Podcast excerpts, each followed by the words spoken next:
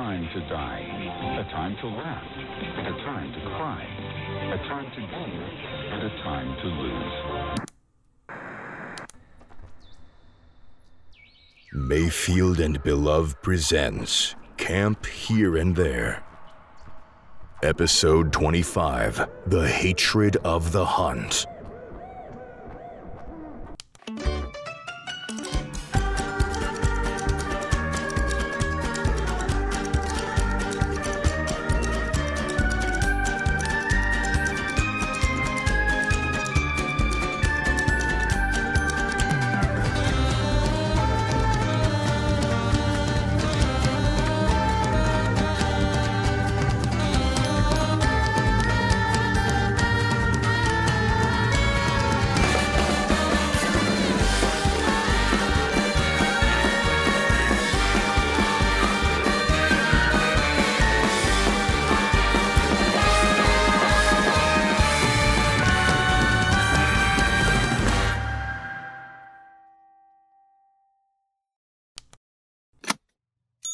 Hey there, campers! It's 862, and the blazing white light of the sun rising over the horizon is being refracted in all directions by the silvery sky, the misty air, and the glassy water. If you're one of those people who doesn't like lotion, now would be the time to work up the courage to apply some sunscreen, or at least, like, stay indoors. These are pure UV rays bouncing around camp right now. They will peel you like a banana. As many of you are probably aware, the source of all that mist is our new exciting river. It extends out from the lake, winds around the campgrounds in a perfect semicircle, then meets the lake again at the other end. The river is extremely narrow, with barely enough room to execute a breaststroke across its width, yet it's so deep that nobody can see or touch the bottom, despite the surface being completely clear. Also, it's utterly still and apparently devoid of life, despite the fact that the lake, which seems to be its water source, is a rollicking hotbed of creepy critters. Isn't that funny? Mila and Juno have both braved the reticent rapids, both of them leaping into the river fully clothed the moment they noticed it this morning, and the two of them do not appear to have developed any negative symptoms. Yet. Lucille has Jedediah running tests on the chemical content of the river, so we'll soon find out if it's actually water. I'm sure I speak for everyone when I say I'm most curious about how it got here. The pristine, semicircular design smacks of man made origin, but the kind of magic which would be necessary to carve a river into the earth by force is the stuff of legend, and I seriously doubt anyone in Ohio can do anything like that. A supremely talented witch could try to negotiate with the earth to convince the ground that it's in its best interest to change in some way, but who has the charisma to pull off an entire river? And why would they want to do this in the first place? Perhaps it's a natural phenomenon after all. Anyway, if anyone really needs to go out into the forest today, the river is probably safe to swim across, assuming you know how to swim. Even still, I'd not recommend it Veteran campers who were around for the fog swath two years ago will be familiar with the beasts of the broom, those pesky pheasant like creatures which are spontaneously generated by foggy environments, and whose notable features include skin which is too loose, pores which are too gaping, and a hyper competitive fraternal culture which venerates spelling bee champions as legendary heroes. Yes, they're back, lurking in the thick fog which has settled over the forest, and they're hungry for a sense of intellectual superiority. It could be that we chose the absolute worst day on which to schedule the annual Camp Here and There Spelling Bee. You kids better brush up. There's another concern on my mind, though. A problem which could be a lot more serious than magically generated rivers and birds with academic superiority complexes. There's a sound reverberating from far in the distance, a sound quite unfamiliar to the denizens of this forest, or any forest around. I've brought in Juniper, a local expert who has something he wants to share with you all. Thank you kindly, Brother Sid. You're so welcome. Well, kids and countrymen, a day has arrived. Tis a day which I thought I'd never see in this country, but it seems the American dream withers rapidly in the steely sights of the hunt. That's right, children. I've invoked its ancient name. This morning, I spotted a shining silver fox in the middle of the camp. That is, a, a, a silver creature of the vulpine variety, not a handsome aging man. The presence of this creature can only mean but one thing the hunt is coming. What is the hunt? Jolly good question, innit? I've asked myself the very same thing, oh, many a time. The scientific answer is that the hunt is a squad, a, a cabal of roving immortals cursed to spend eternity in a state of maddening pursuit. A group of dashing, hollering men in many layered coats and period appropriate wigs and those riding pants with the absurdly large protruding pockets, accompanied always by their raving bloodhounds, doomed to chase that shining silver fox until the end of days, and then some. They are as likely to catch her as they are to relent, which is to say, they will not do either of those things. Fascinating. You could call it that. They're mighty rambunctious fellows, the hunters, wherever they go havoc follows. Nice. Now, historically, the only redeeming factor to these fellows was that they could not cross water. Some little caveat of their immortality, I reckon. Anyway, this hydrophobia meant that the hunters and all their chaos were confined to their island of origin. However, seems to me they've somehow made it to America. Perhaps this means Britain is no longer an island. Hmm. Whatever the cause, since the fox is here, the hunt is coming which is, of course, terrible news. Imagine the kind of mess they'll make. What about the river that showed up around camp? If they can't cross water, then we're totally safe. Ah, yes, the river. Mighty coincidence, that. Rather strains my suspension of disbelief. Isn't it all too convenient how just before we're invaded by rowdy toffs, the campgrounds suddenly acquire a moat? I just don't believe it was by the whims of Mother Nature. You ask me, it's another side effect of that history museum, and you shouldn't want anything to do with it. I say we escort that silver fox off the grounds as quickly as possible before the lot of us get all tangled up in a nasty old cobweb of nasty old magic. Well, I don't want to just toss the poor thing out there where it can keep getting harassed by those antique jerks. They've been chasing it around for centuries. Doesn't it deserve to rest for a while? Sydney, mate, your intentions are noble, but trust me, the delicate relationship between the hunt and its fox is best left undisturbed. It's a harmful one. She must be so scared, you know? I'm going to invite her into my office. You're going to harbor the hunt's silver fox? I think I am. Well, the prospect of that is horrific. But honestly, I'm on my third week without decent coffee, and I don't rightly have the energy to try and stop you. Best of luck with this balmy scheme, old friend. Hope you don't get us all killed. Thank you, Juniper. It's an honor to have your support.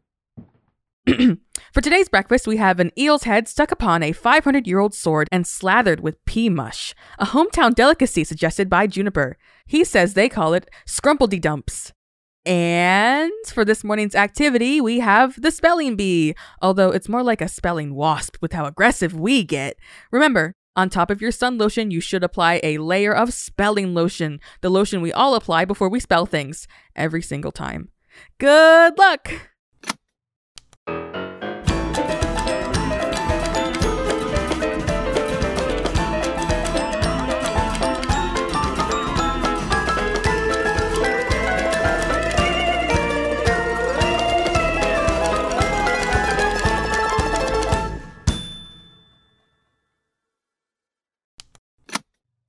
Welcome to food, campers. The sky is a blinding kaleidoscope, and all I taste is fire. Let's give it up for 1285. I know you sweet little firehawks are worrying yourself silly about the state of the beautiful silver fox who found herself on our campgrounds this misty morning. Though I think you all gave her a good fright earlier with all that clamoring to peek into the nurse's office to get a good look at her.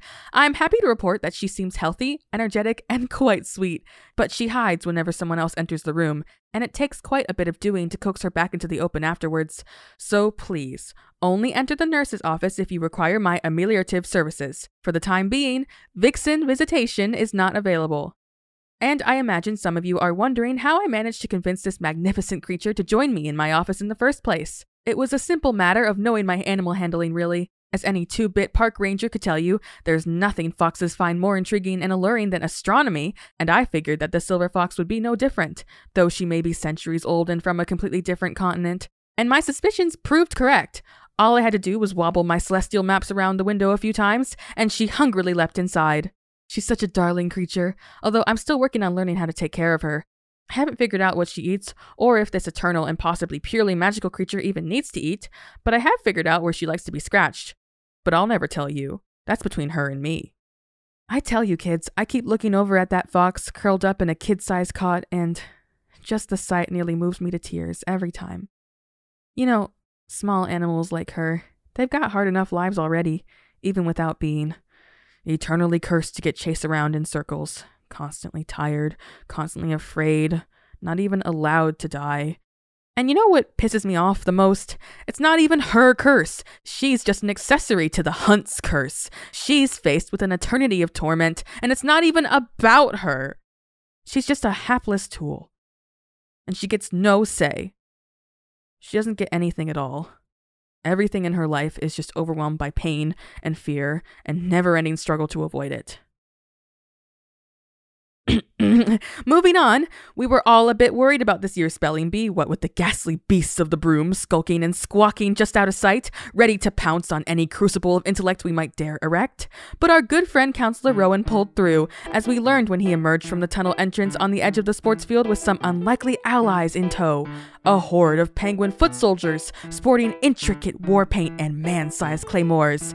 Many of us immediately attempted to flee or hide, as the memory of the brutal massacre the penguins perpetuated at the beginning of this summer was still fresh in our minds. But to our surprise, the penguins came to our defense, scouring the fog and smacking the brains out of any beast they came across. Seems there's only room for one species of dirty bird in this camp. Anyhow, thanks to the heroics of those huggable, fluffable extortionists, our spelling bee was able to proceed as planned. Hooray! In celebration, I will now list this year's spelling bee champions. In first place, Cabin Magpie Moth resident Bryce Negley, who won the word then, in second place, Cabin Tarantula Hawk resident Scrans Grek Stun, who managed to spell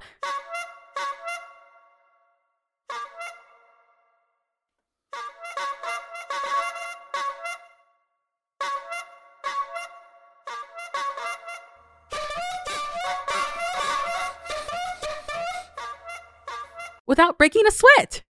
And in third place, Cabin Silkworm resident Tree Bart McMahon, who wowed us with her unconventional spelling of. And of course, I will now list some of the most grisly injuries sustained in this year's spelling bee. In first place, Cabin Grasshopper resident Leonard Stikeson, who sent us reeling after one look at his scraped knee. In second place, Cabin Ladybug's Tammy Teeth Teeth, who shocked and horrified us with her teeth. And in third place, Cabin Tarantula Hawk resident Elizabeth Strange, who straight up apotheosed into godhood right there on the stage. This would be higher on the list, except for that she pulls this trick every year. It's time to diversify, buddy. Keen kids may notice that no campers from Cabin Dung Beetle showed up on that list, and that's because the campers of Cabin Dung Beetle chose to opt out of the contest, instead spending all morning attempting to use astral projection to reach the bottom of the river. I hesitate to quash this spirit of ingenuity, but I must remind you all that astral projection is wildly dangerous. Who knows what unfathomable monstrosities lurk in the ethereal projection of this camp? You can meet a demon, or worse, a human. I just advise you to undertake this sort of thing with the guidance of an experienced counselor.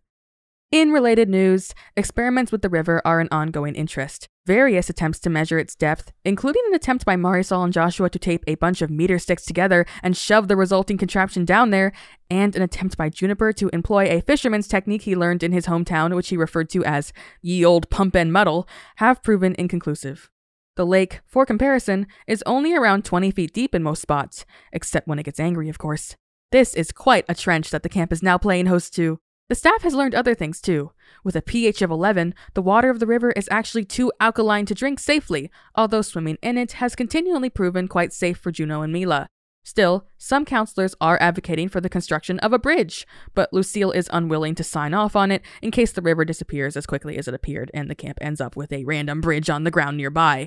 While I can sympathize with her concerns, I think a freestanding bridge might make for a bold landscaping statement, help us stand out against our nearby rival camps, of which there are none, of course.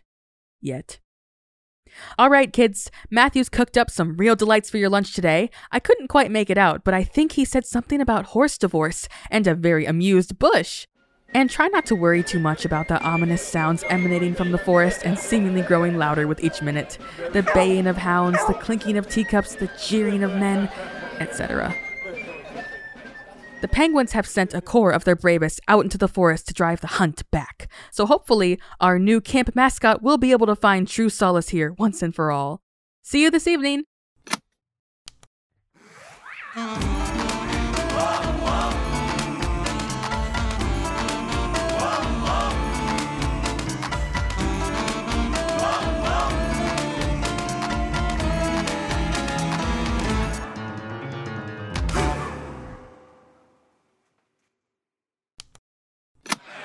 Uh, hello, campers. I, I, I hope I am audible to you over that horrible ruckus.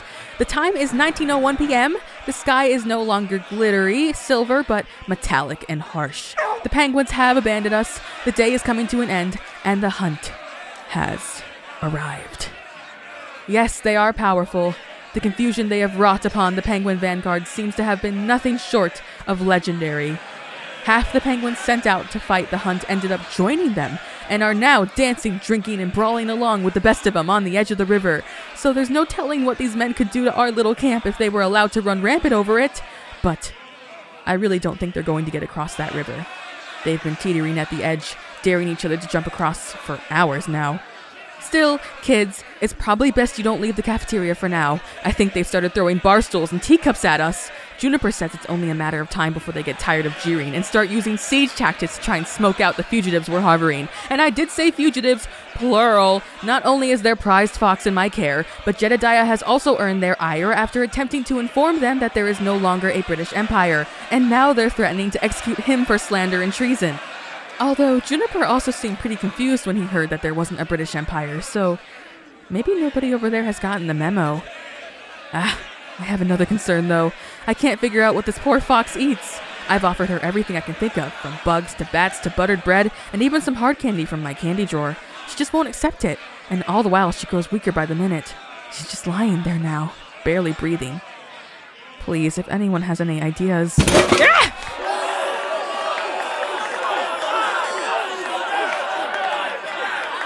I can barely hear myself think over those stupid. Ah! Will you shut up? You overdressed, overcooked frat boys. This is a summer camp, not your bacchanal. I keep telling you, the fox is not here. I. Honey? What is it? You want out there? Hold tight, kids. Uh, go ahead and start eating dinner. Matthew's prepared you clamshells with surprise insides. I'll, I'll, I'll be right back.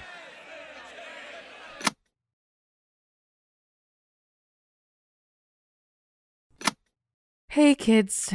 It's 1915, and I've learned an important lesson today. I hope you're all enjoying your clam surprises as much as I'm enjoying my newfound wisdom. I thought I was rescuing the fox from a fate worse than death. I thought I was keeping her safe. But when I opened that window and she perked up, I realized two things. First, I realized what the fox eats was, much like the hive or the goo, pathological energy. In this case, the manic energy of the hunt. She feeds off their insatiable desire to capture her, the violence they imagine, and the shouts they unleash. Sounds kind of awful, I know, but really, it's just nature. But the second and more important thing that I realized was that I was not the good guy here. I coaxed her, manipulated her into my office, I kept her trapped there. I was intent on keeping her forever. Sure, it was for her safety, it was for her sake, but no amount of care can justify imposing my will on her like that. Because in the end, I wasn't giving her a say which made me no better than whatever sick Brit spun this curse in the first place. So, anyway, after I realized this, I scooped the sweet creature up and ran outside. After one last hug goodbye and a kiss on the head, I tossed her across the river, and she scampered off to unknown parts of the forest. With whoops and hollers of gratitude and jubilation, the hunt moved on, charging past us and disappearing into the trees. Even now, their shouts grow dimmer by the second. And you know what? I wish them luck. All of them. Except the penguins who decided to join them. You're our camp penguins. Come back! In other news, it seems that several kids from Cabin Dung Beetle have successfully astral projected to the bottom of the river. They claim that it is hundreds, nay, thousands of feet deep. and that untold monstrosities of inconceivable magnitudes reside in those depths. They advise their fellow campers and counselors never to do what they have done. They assure us, with little smirks and smug nods, that they were permanently traumatized by the experience. You children are free to come meet me in the nurse's office. I'm here to talk you through this horrible experience. And for this evening's activities, we'll be celebrating the brutal cycles of nature with a game of pain telephone. Good night, campers. I'll see you tomorrow, and the next day after that, and the next day after that, and the next day after that, and the next day after that, and the next day after that.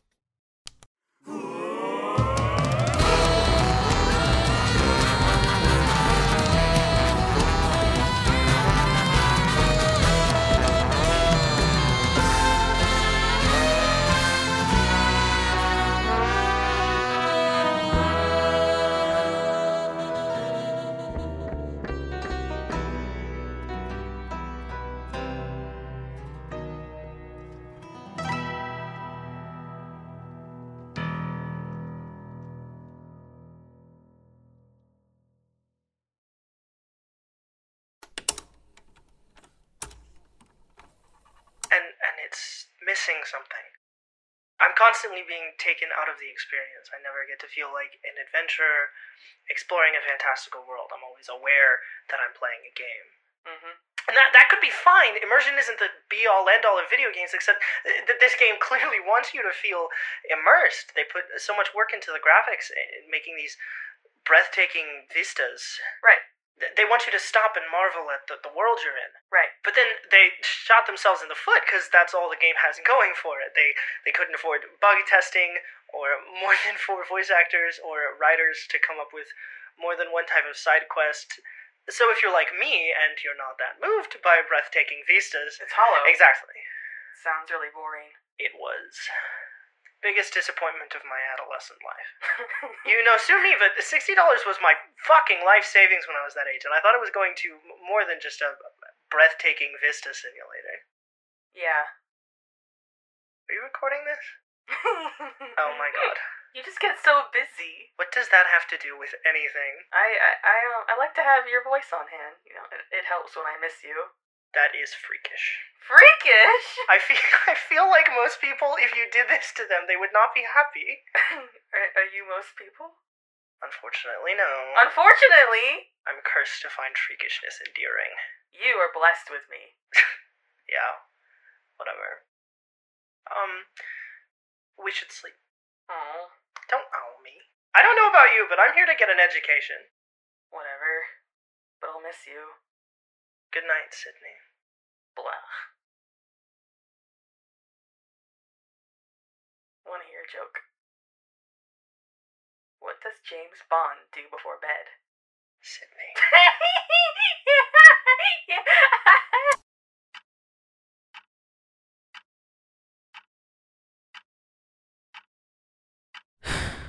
February 2015.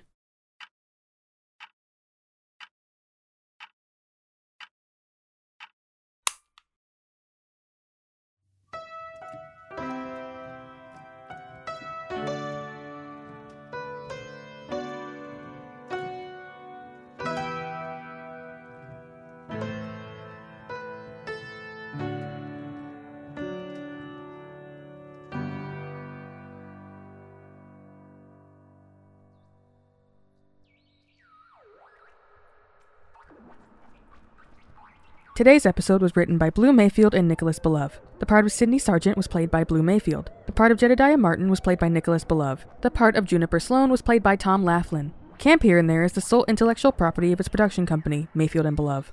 All music composed by Will Wood and produced by Jonathan Maisto. Sound editing by Emily Safko and Blue Mayfield. Special thanks to our patrons Sydney, my beloved, Monty, Four Rats and a Crow, Silver Weiss, Lauren Wade, and Emerald's mom. For behind the scenes material, exclusive canonical content, interactive events, and early episode access, consider signing up for our Patreon at patreon.com slash Mayfield and Belove. Our Discord server is a great place to meet like-minded fellows and discuss today's episode. Find the link at mayfieldandbelove.com. Lastly, if you'd like to support us, the best thing you can do is to spread the word about the show. Thank you for listening to Camp Here and There, and remember, the tree also finds human fear nauseating.